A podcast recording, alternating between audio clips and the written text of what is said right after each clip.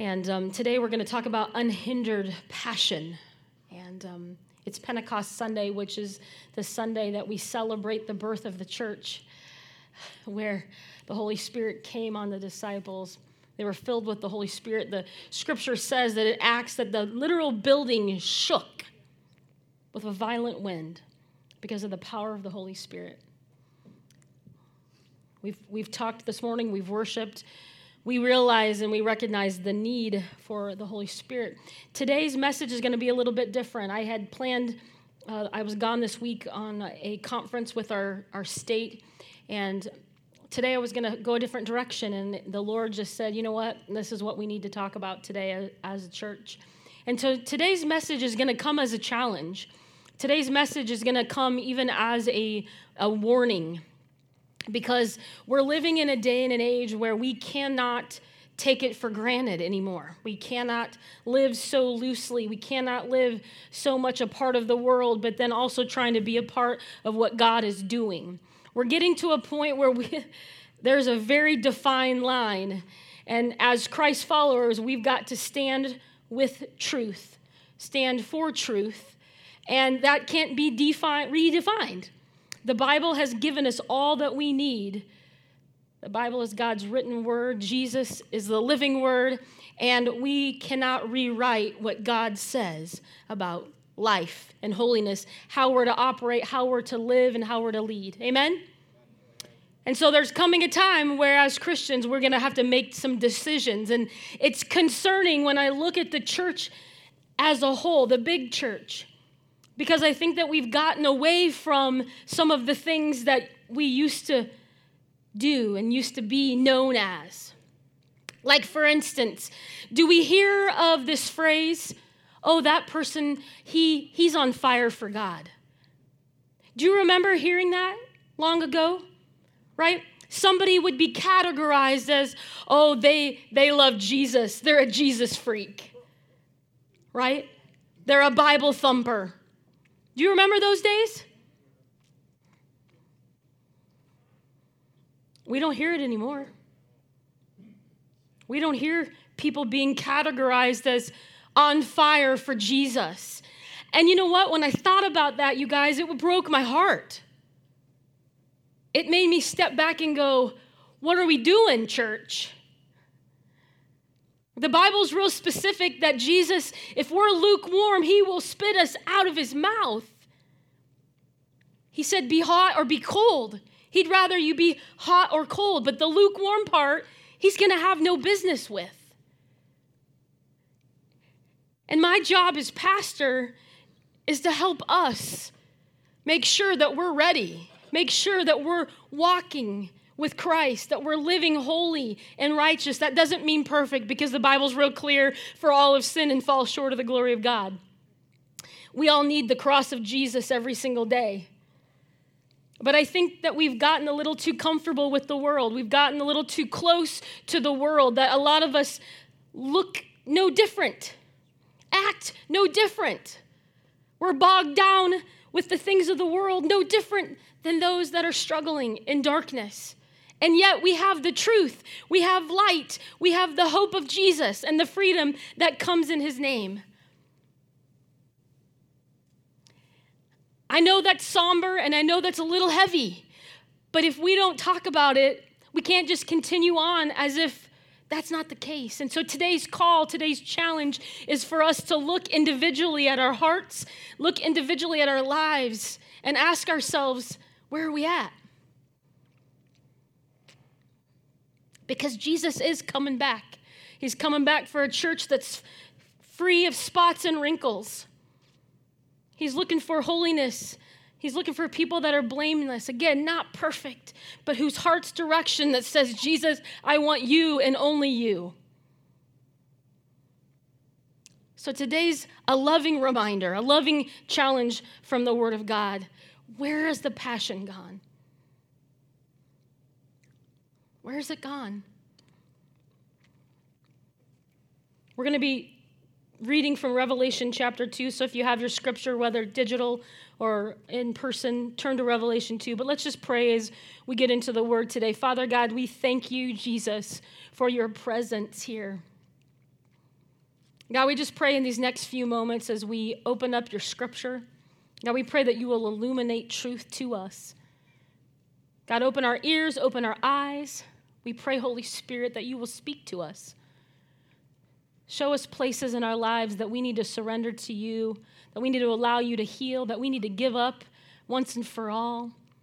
God, I pray that you will fan the flame in our lives. Father, for those that have lost the passion for Christ, God, I pray today they would remember, they would repent and return to you, Jesus. You are our source. You are where we get all that we need. And so, Lord, we pray for the next few moments as we talk, as we look into your word. God, that you'll challenge us. We thank you that you do it in love, God. We thank you that there's not condemnation when you challenge us with truth, God. You bring it with love and with grace. And so, God, we thank you for that. But God, we want to leave different. We want to leave with more of you, with more capacity to know you and to love others. So, God, we thank you so much, Father, in your precious name. Amen. Amen. There's a story that goes like this, and I want you guys to picture this with me. It's an older couple, all right? They're riding down the road together. They're in the same car that they got married in, a 65 Mercury Monterey all right? Complete with AM, FM stereo, all right? Yes. Power brakes, woohoo. And wing windows. You guys probably don't even know what wing windows are. They were in the back and they'd flip out, all right? You, you, yeah, some of you know what wing windows are. And a vinyl bench seat for the front, okay? So this is classic, right? They were taking their Sunday drive through the country together after picking up their ice cream cone when suddenly the wife looks over at her husband and says, When we first got married, you'd talk to me and tell me about your dreams. You'd stop and pick up flowers for me. You'd have your arm around me, pulling me close as we drove. She said, Now look at us all this time later. I'm all the way over here and you're all the way over there. What's happened? The old man drove on silently for a few minutes and he finally spoke up. And he said, You know, it's funny. I'm still sitting in the same spot I've been in. And what's crazy is we can be sitting in the same spot and not realize how far we've gotten away from our first love, right? Being Jesus. We can be sitting in the same pew, the same seat at church, doing the same things, and be like so far away from the beginning when we first came to know Christ. It happens in marriages, it happens in friendships, right? But we're talking today about the relationship with our Savior. Passion is defined as a strong and barely controllable emotion. That passion for Christ that once burned. Do you remember when you accepted Jesus and you had that love for him? You were going to go turn the world upside down because of what he did for you. Do you remember that? Synonyms for the word passion are love, affection, devotion, respect desire, and longing.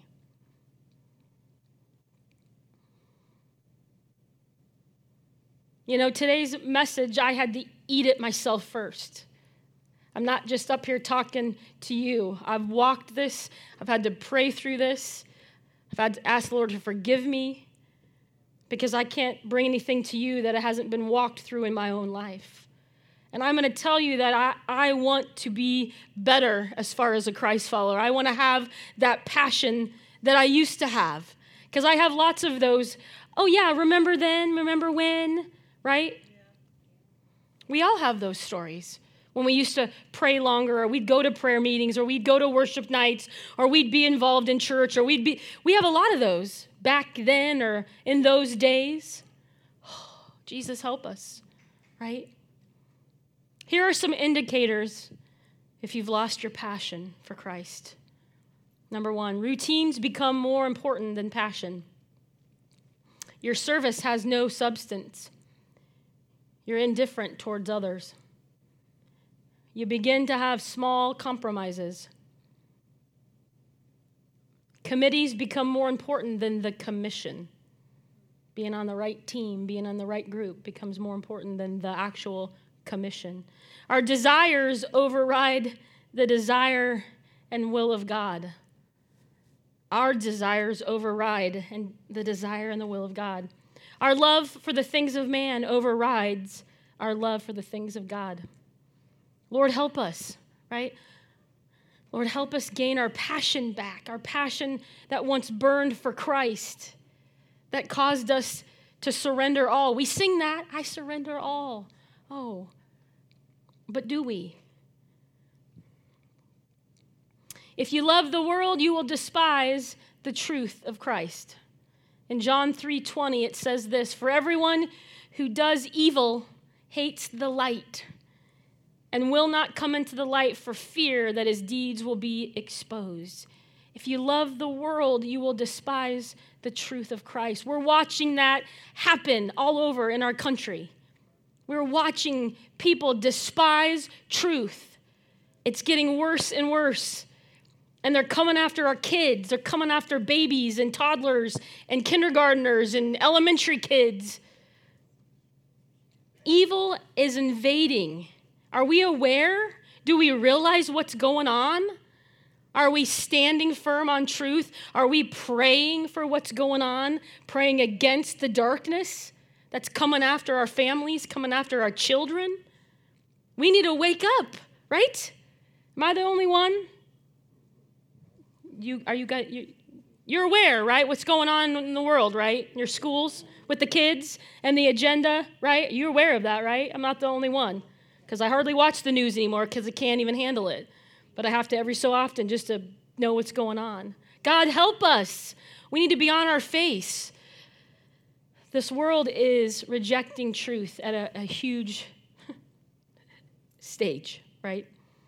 Part of our postmodern era is a hostility and a dismissal for absolute truth. They've just thrown it out in general. Now it's you can decide whatever you want, and that has to be acceptable. no, no, no, no. There's absolute truth, the truth of the Word of God, and that's where we get everything. The plumb line for everything that we decide, everything we know. In America, we've always lived bountifully under the freedoms of our Constitution, which include religious freedoms. Thank you, Jesus. We talked about it, we prayed, we thank, we're thankful for the men and women who have enabled us to have those freedoms, right? In our country, being a Christian is not a crime, at least right now, for now. That could change very quickly. Do you guys realize that? I encourage you to get in your Word of God and be memorizing your scripture because they're coming after truth. They're coming after the things that we know and believe. And you need to know God's word. You need to have it in your heart so that you won't sin against Him. Our digital devices at some point could be obsolete. We need to know the Word of God. What happens when the church loses its love for the truth of God? That's a scary thing to think about. You guys see it. You know churches and other denominations, and they're embracing things of the world. They're allowing things that go against Scripture, literally, in their pulpits. God, help us. We cannot compromise. And so in Revelation chapter 2, this is why these Paul wrote these letters to the churches in this time because they were going through some of the same things we're going through things don't really change. People don't really change, right? Because there really is an, an evil and a good. There's an enemy and there's God, right? Throughout all time. The enemy's plan is to kill, steal, and destroy all of God's kids. He wants to take people to hell where he's damned, right? He's going to try as much as possible to steal all of God's kids. That's the, that's the whole point. And so Paul writes this letter to the church of Ephesus. So turn with me to Revelation chapter 2. And this is where we come in today because I believe that this letter to the church of Ephesus can be read to us today as the church of Rockside and the church at whole. All right. And it says this, verse 2 uh, through 7. And again, this is Paul writing to. These were actual churches in this time, they actually existed. All right. This was the church in Ephesus. It says, I know your deeds your hard work and your perseverance. I know that you cannot tolerate wicked men, that you have tested those who claim to be apostles but are not, and have found them false. You have persevered and have endured hardships for my name and have not grown weary. Yet I hold this against you. You have forsaken your first love. And then verse 6 says, Remember the height from which you have fallen, repent and do the things you did at first. If you do not repent, I will come to you and remove your lampstand from its place. But you have this in your favor. You hate the practice of the Nicolaitans, which I also hate. Verse 7 says, He who has an ear, let him hear what the Spirit says to the churches. To him who overcomes, I will give the right to eat from the tree of life, which is in the paradise of God. So, Jesus says, I know your deeds. He's seeing what the church is doing, all the good things. He's commending them. But then he says, But I have this against you. You have forsaken your first love. What do you think our passion should be as a church, as a people? It's really twofold love God and love people. Our passion should be all surrounding that love God and love people. Mark chapter 12, verse 30 says this Love the Lord your God with all your heart, with all your soul, with all your mind and with all your strength. Love the Lord your God with all. It doesn't say part, doesn't say some, it doesn't say the things that are easy. It says all. Love the Lord your God with all your heart, with all your soul, with all your mind, and all your strength. That's where our passion needs to lie. And then we need to love other people. So, yeah, love God with all but then we also have to love others. And that's where we need his help sometimes, right? Because we're not always easy to love, and sometimes it's hard to love others. But that's why we need the power of the Holy Spirit to help us to love others. Mark 12 31 says, The second is this love your neighbor as yourself. There is no commandment greater than these to love the Lord your God with all your heart, soul, mind, strength, and then to love others as yourself. How are we doing, church, with that? Those two things, love God and loving others. How are we doing?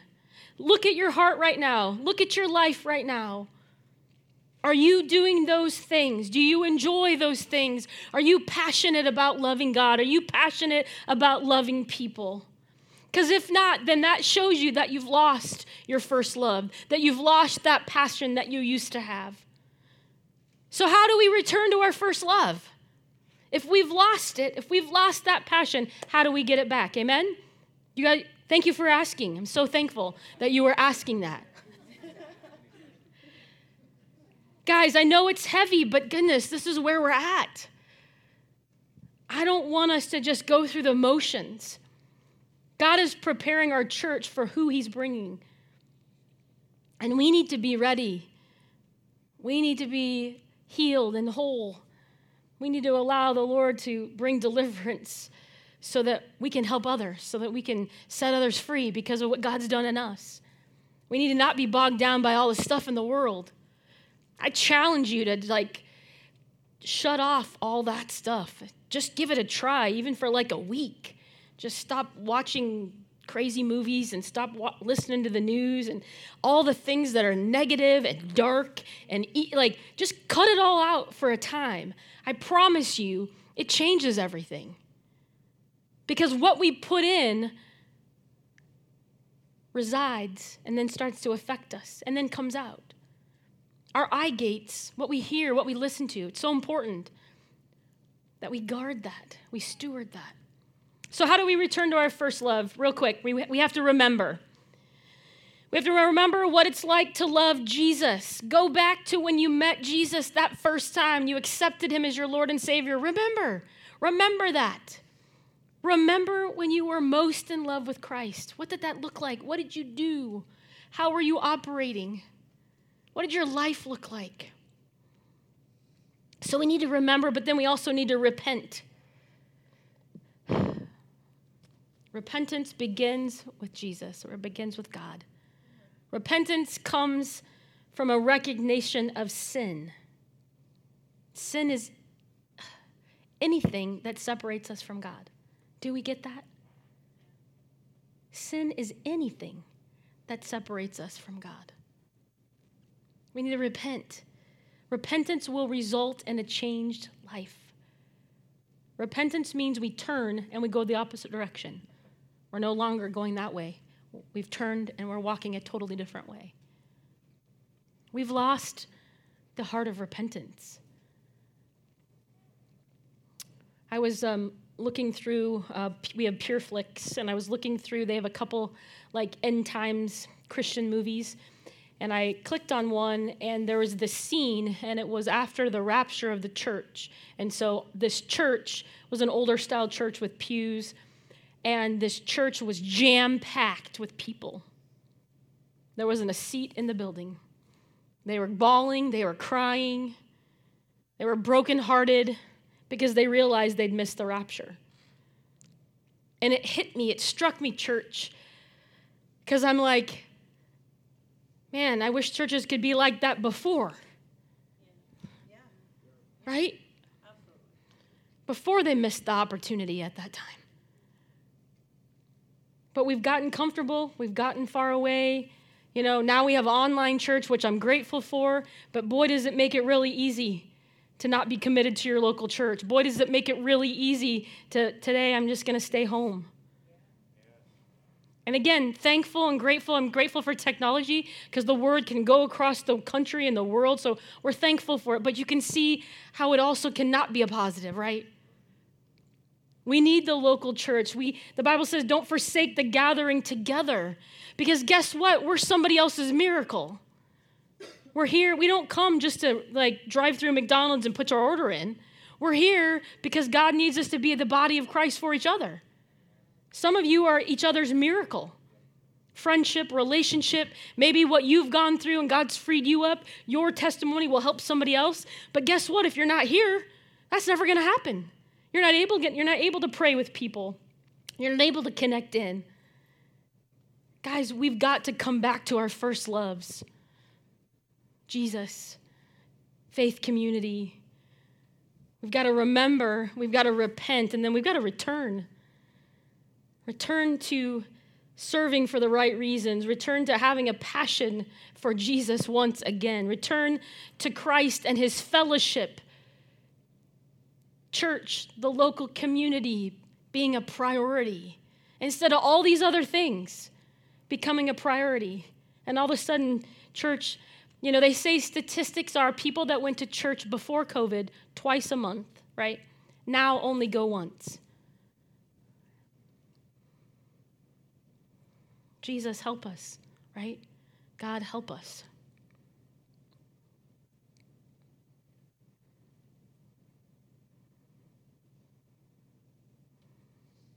The church in Ephesus was a lot like us, and that's why this letter was written to them. If Jesus were to write a letter to us today, what do you think he'd say? I thought a lot about that, and that's why that's why this message is coming to us today. That's why this challenge is here. The greatest need for the church today isn't programs, and we're thankful for what we have. It's not buildings or plans. And again, we're thankful. But that's not the greatest need. The greatest need for the church today is to be faithful to Jesus. Amen. Just like when a man and woman commit in marriage to be faithful to each other, right? We need to be faithful to Jesus. We need to return back to our love for Him. Ephesus was a strong church, it was central to what was going on in the world. The city of Ephesus was a port for Asia. It was known as the Light of Asia. And because of this harbor, it was a central trading hub in all of Asia. The prominent feature, though, in this city was this, this temple of Artemis or Diana. The temple was made of beautiful glittering, glittering marble. It was 420 feet long, so imagine this, all right, in this city. 260 feet wide, with columns reaching 60 feet in the air. So, this is this temple to this goddess, God Artemis Diana, all right? It was the central hub in the city of Ephesus of prostitution, crime, all kinds of evil living. Historians say that there were scores of eunuchs and thousands of priestesses and prostitutes, singers and dancers that would surround in the city around this, you know, beautiful goddess. The worship was kind of like a hysteria. There was all kinds of debauchery, drunkenness, sexual deviations, frenzy of shameless mutilations. I mean, crazy stuff as I was like reading, I'm like, wow, we're, we're hearing all kinds of crazy stuff going on, right? We're, we're there right now. And where are we? Have we lost our first love? Situated in the middle of the city of sin is a group of Christians. They're trying to proclaim the gospel, trying to proclaim the truth. they weren't trying to entertain or comfort the sin, they were laboring in the fields of spiritual filth, literally. That requires maturity, perseverance, and thick skin. And this church was, Jesus commended them for that. But then he said, But yet I have this against you. You have lost your first love. Guys, have we lost our first love? Scripture says in Galatians 6 9, Let us not become weary in doing good. For at the proper time, we will reap a harvest if we don't give up. Someone needs to hear that today. Don't become weary in doing good. For at the proper time, you'll reap a harvest if you don't give up. Hebrews 12:1 says, "Therefore, since we are surrounded by such a great cloud of witnesses, let us throw off everything that hinders." Okay? Unhindered, right? We want to be unhindered in our lives. Throw off everything that hinders and the sin that so easily entangles, and let us run with perseverance the race marked out for us. Amen. We need to throw off that sin, whatever's entangling us, whatever's got us all caught up. We need to let it go, give it to the Lord, and move on. So the question is have you abandoned your love for God? Our mission is to love God and to love others. That's how we glorify Jesus. So here's a heart checkup for you. Here's some things to try on, all right? If you're in leadership and you're serving and you're doing that without love, you might be in danger that you've lost your first love. If you're in a position of serving and you are doing so Without love, you're in danger uh, that you've lost your first love. If you're newer to the faith and that initial zeal for God, that it's dwindling, that passion is really no longer there, you're in danger that you lost your first love. If the time that you spend in the Word and in prayer and worship has faded, and now you hardly have time because everything else takes that position, you're in danger that you have lost your first love. If you are compromising in areas of your life with sin, you're in danger that you've lost your first love.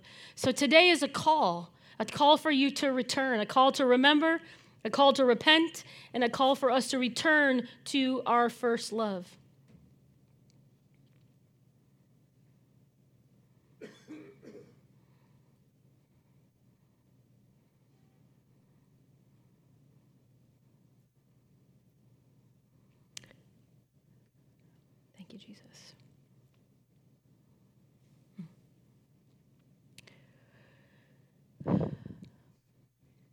I know it's tough, it's tough truth, but God is calling us to take inventory. God is calling us to look at our own lives, not point fingers, not look at the person to your right or to your left. So I want you to ask yourself in your heart of hearts have you lost some of the passion that you once have had? You might be in this room today and you've never even received Jesus as your Lord and Savior. So today would be a great opportunity for you to say yes to that invitation and accept Jesus into your heart, and into your life. But for the rest of us, the challenge to you today is have you lost your first love? I want us to, in a moment, um, we're going to play a song called Returning. And um, I'm going to let the song play a little bit. We won't let the whole thing play. Um, and I'm going to give some direction. But I want you guys to bow your heads and I want you to listen to the words of this song because this really is the prayer of where we're at. We're asking the Lord to help us know what's going on in our heart, to show us those places that we need to remember, that we need to repent of, and we need to return to Him. So let's bow our heads across this room. And if you'll go ahead and play that song, and then I'll give some direction. Thank you, Jesus. Thank you, Jesus. Thank you, Lord. Thank you, Jesus. Thank you, Lord. Hmm. Thank you, Jesus. I'm going to read the words while we're waiting for it. It says, Oh, there it is. Thank you, Jesus. Thank you, Lord. Just take a moment right now and just listen and reflect. Ask the Lord what's going on in your heart. Thank you, Jesus.